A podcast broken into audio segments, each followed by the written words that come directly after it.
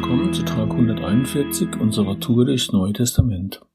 Ich bin Rainer und ich lese uns heute aus dem Brief an die Hebräer aus Kapitel 3 die Verse 1 bis 15 nach der Volksbibel. Also, liebe Freunde, ihr gehört ja auch alle zu Gott, weil er euch gerufen hat. Guckt darum auf Jesus. Er wurde von Gott mit dem Auftrag in die Welt geschickt, den Weg zu Gott für die Menschen freizuräumen. Auf ihn konnte Gott sich verlassen, er war treu. Gott hat ihm eine Order gegeben, genauso wie er das mit Mose getan hatte. Mose war auch treu, er hat alles für das Volk von Gott getan. Jesus steht aber viel höher als Mose. Das ist so, wie wenn ein Architekt am Ende einen Preis für sein cooles Gebäude gewinnt. Den kriegt ja auch er persönlich und nicht das Haus, das er geplant hat. Jedes Haus ist ja mal von jemandem gebaut worden. Gott hat aber alles gemacht, sogar das Material, mit dem das Haus gebaut worden ist. Mose war immer straight mit Gott unterwegs. Er hat sich gut um das Haus gekümmert. So konnte er als Hinweisschild dienen für die Sachen, die noch passieren sollten. Jesus ist aber der Sohn von Gott, und für ihn wurde das ganze Haus überhaupt gebaut. Wir sind dieses Haus, wir, seine Freunde, seine Gemeinde. Und das bleiben wir auch, wenn wir bis zum Ende durchziehen, uns auf Jesus schmeißen und ihm weiter vertrauen. Darum sagt der Heilige Geist jetzt, hört auf das, was ich euch sagen möchte, sperrt die Lauscher auf, macht euch nicht total zu, so wie es die Israelis getan haben, als sie in der Wüste auf die Probe gestellt wurden und sie den Aufstand markiert haben.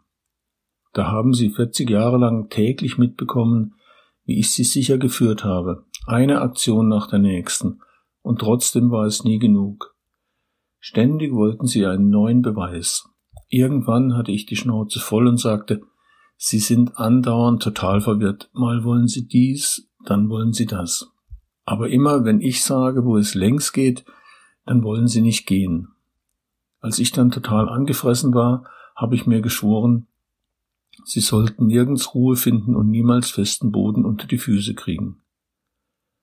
Darum, Leute, passt auf, dass ihr nicht auch so schräge draufkommt und Gott nicht mehr vertraut, wie das euren Vorfahren passiert ist. Ermutigt euch gegenseitig jeden Tag, solange Gott noch zu euch redet. Sonst könnte es passieren, dass ihr innerlich hart werdet und wegen der Sachen, die euch von Gott trennen, für ihn nicht mehr erreichbar seid. Wenn wir radikal bis zum Ende durchziehen und Gott so treu bleiben, wie wir es am Anfang auch waren, dann werden wir von Jesus alles bekommen, was er auch hat. Dabei nie vergessen, heute sollt ihr auf das hören, was er euch zu sagen hat. Macht euch nicht total zu und stellt euer Herz auf Empfang, nicht so wie die Israeliten, als die sogar eine Revolte gegen Gott angezettelt haben. Soweit der Text. Zwei Aufforderungen sprechen mich an. Erstens schauen, zweitens hören. Vers 1. Guckt darum auf Jesus. Warum? Weil er uns den Weg zu Gott frei gemacht hat. Und weil wir, seine Leute, seine Kirche, etwas von der Herrlichkeit spiegeln, die Gott Jesus gegeben hat. Und ein Spiegel spiegelt nur, wenn er mindestens halbwegs in Richtung zum Licht gehalten wird, das heißt, wenn ich mich an Jesus orientiere, wie er gelebt und was er gesagt hat, dann erlebe ich was von der Kraft und der Liebe Gottes, wie das Volk Israel damals in der Wüste. Naja, nicht ganz so heftig, aber ein wenig schon hier im Saarland. Also hinschauen zu Jesus. Das zweite Tätigkeitswort, das mir auffällt, ist hören. Das fällt mir je nach Tagesform leichter oder schwerer. Manchmal redet Gott ja auch durch Menschen, oder er gibt mir die Möglichkeit, Fehler zu vermeiden, wenn ich auf sie höre. Neulich waren Heidi und ich im Baumarkt. Ich habe noch eine Kiste gesucht, um das ganze Desinfektionsequipment, was wir im Kino oder im Bürgerpark brauchen, zu verstauen. Hauptsächlich den Desinfektionssprühständer. Der kann auseinandergebaut werden und sollte in eine Kiste kommen. Letzte Woche war noch eine Kiste da, die war reduziert aber ich hatte die genauen Maße noch nicht. Und wie wir beide am Montag hinkamen, da war sie weg. War nur noch regulär.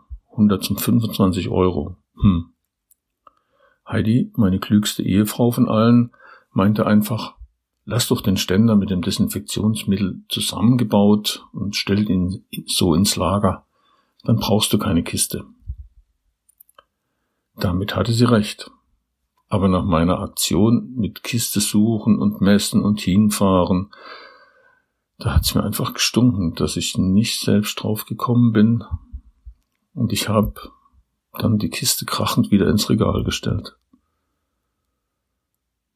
Wie viel habe ich in Christus und wie schwer fällt es mir immer wieder, hinzuhören, zu glauben, zu vertrauen, nicht zu verhärten, auf seinen Weg einzubiegen und ganz konkret mich zu entschuldigen, den richtigen Rat anzunehmen, ohne zu murren. Ich verstehe Martin Luther immer besser. Er hat gesagt, ein Jahr Ehe hat ihn mehr geheiligt als zehn Jahre Kloster. Und Kätchen von Bora war eine starke Frau. Die konnte sogar einem Luther auf eine gute Art widersprechen. Smiley. Heute, wenn ihr seine Stimme hören werdet. Das gibt es also, dass wir Gottes Stimme hören können, in unserem Herzen, in unserer Seele, in unserem Gewissen, dass wir merken, wissen, erkennen, dass es Gott ist, der zu mir durchdringen will. Solche Momente sind kostbar, weil wir sie nicht von uns aus erzeugen können. Es ist Gott in seiner Gnade, der bei uns anklopft und uns einlädt, auf den Weg einzuschwenken, den er als den besseren für mich ansieht. Bei mir heißt das heute, wo ich diesen Podcast aufnehme, diesen Gedanken, der mir beim Beten kam, umzusetzen, mit einem Freund Kontakt aufzunehmen, der sich nicht mehr gemeldet hat, auch wenn es mir schwerfällt, den ersten Schritt zu tun. Heute, wenn ihr seine Stimme hört, verhärtet eure Herzen nicht. Nun geh und lebe so, wie dich Gottes gute Stimme führen will. Und dann ist auch heute ein guter Tag für einen guten Tag.